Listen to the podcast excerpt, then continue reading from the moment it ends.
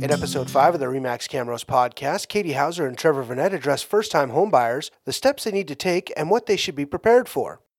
Katie Hauser. Hi, Trevor. How's it going? I am so excited today because we're talking about first time homebuyers. Oh, these are my favorite people to work with. Favorite clients, hey? I love first time homebuyers. They are just so it's such an exciting time for them.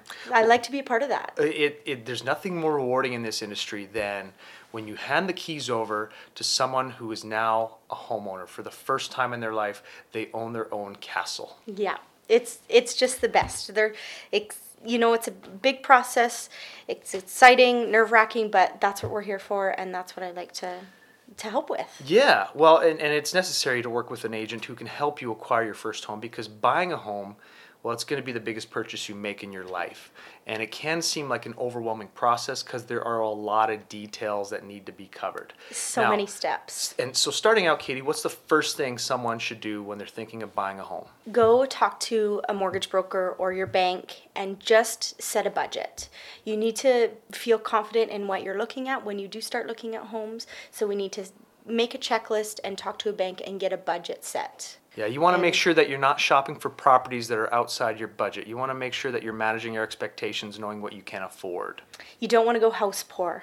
That's that's not the goal in all of this. So we want to maintain something that you're comfortable with. Yeah, and given the new mortgage laws that came into effect a few years ago, uh, a lot of people that can't afford a certain property or a certain price range, the bank won't necessarily approve you because they, well, they're sometimes tough to please. Yep. So, first things first, you want to make sure you talk to a mortgage specialist. So what do you think is next, Trev? Well, once you know you can afford, you talk to your agent and you prioritize your um, criteria. Make a checklist. Make a checklist. What are your wants? What are your needs? Do you want a garage? Do you want a yard? There's there's so much when you're looking at homes, you know, specific things, bedrooms, bathrooms. Certain neighborhood. How much do you need? Some people want to live in a condominium because they don't care to shovel snow or cut grass.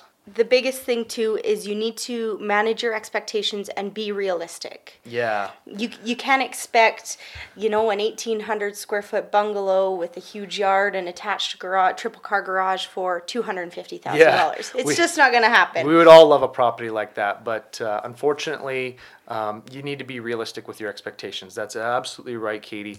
And that's, like I said, where, where your real estate agent comes in to help you narrow down your criteria and work within your budget to find you the ideal home exactly. for your first time purchase. Exactly. So when you're ready to go look at houses, Katie, uh, what's the next step? looking at everything and anything that's online. We can show you any house listed on the market, um, whether it's listed through Remax or it's listed through another brokerage. It doesn't matter. So if it's a if it's a Remax listing, do you necessarily need to call a Remax agent, or if it's a, a listing with another brokerage, can you show me anything that's listed with any brokerage? We can show you anything, anything and everything that's listed.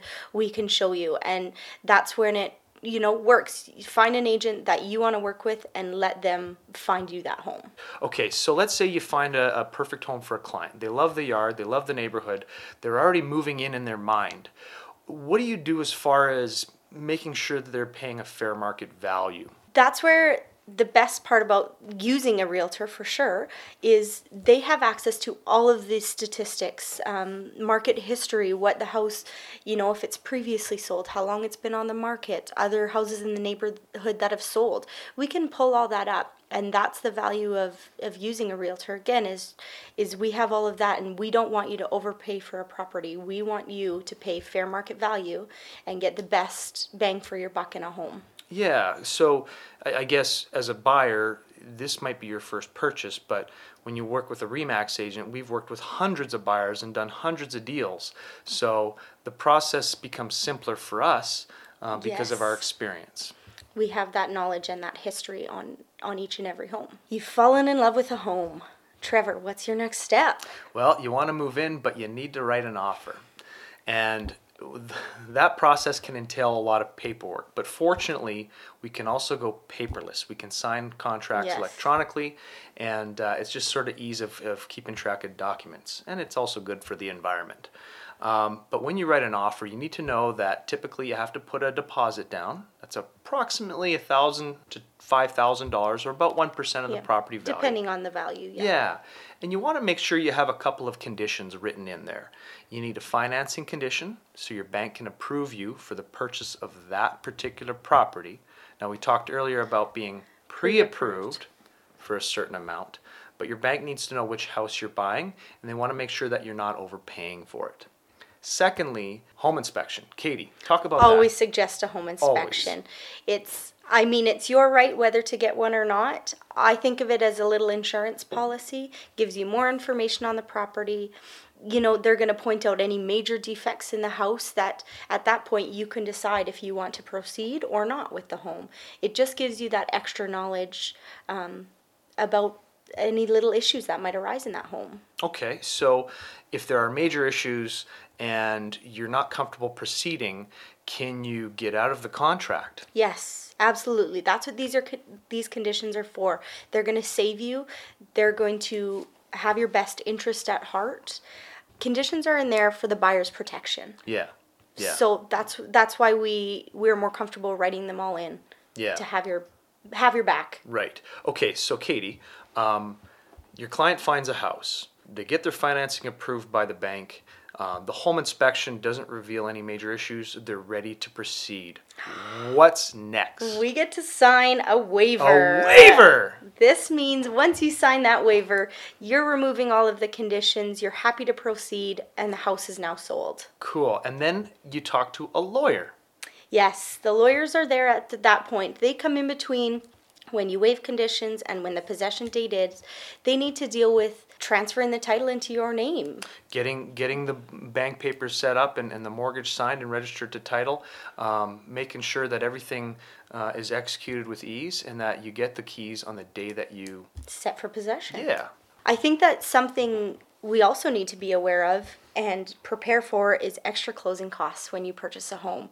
A lot of people don't know about you know these hidden extra fees and so mm. that's why we're here to to explain everything to the new home buyer and just have them as prepared as possible. So extra closing costs are going to include that home inspection, property taxes adjustments, lawyer fees, insurance, you know, moving expenses, utilities, all of that is on top of the price of the home. And you need to be aware of that. Right. Even, I would say, if you're planning renovations, mm-hmm. furniture, and did the house come with all of the appliances?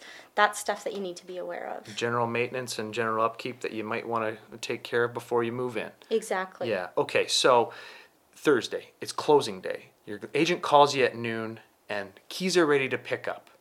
Should you book the moving van for that afternoon? Please don't book the moving van for that afternoon.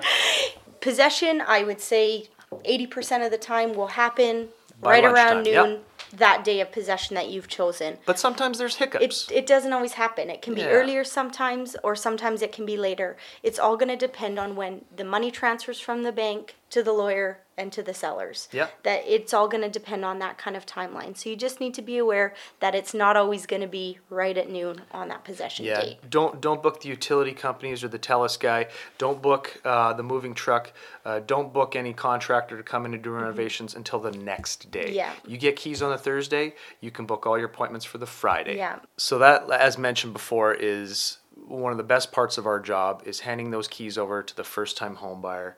Um, as mentioned, it is the biggest purchase you will make in your life. So you want to make sure you're working with an agent who is experienced and who you trust. Yeah, it it's an exciting time, but it's a very nerve wracking time, and you have to work with someone who has your genuinely has your best interest at heart, and who you trust, and who you're just comfortable with. As they say at Remax, go with those who know. Exactly, and I think that it holds true. You really, depending on how many houses you look at, it can take two days to find a house, two weeks, two months, two years. Yeah. It all depends on that person, and so you you have to be confident and comfortable with that person that you're working with, and, gotta that agent you select. Yes, and and like like you hit on a great point there, Katie. It could take you up to two years till you find that home. So you need an agent who's patient with you, and you need to be patient in the process as well because it it it's the biggest purchase you'll make. Yeah. So you want to make sure that you're Right. We're never going to pressure you into a home Never. or push you into a home. That's not what we're here for. We're we're not happy until you are. Mm-hmm. And so we here I know at Remax for sure are are patient with our with our buyers and and just want the best for you and are excited for you just as you're excited to buy your first home. Absolutely, absolutely. Great chat, Katie. Yeah, thanks, Trev. Thank you. So, any first-time home buyers who have any more questions or want to know more about the process of buying your first property, give us a call here at Remax at 780-672-7474. Again, that's 672-7474. Thanks for listening. Just know you're not alone. Cause I'm gonna make this place yours.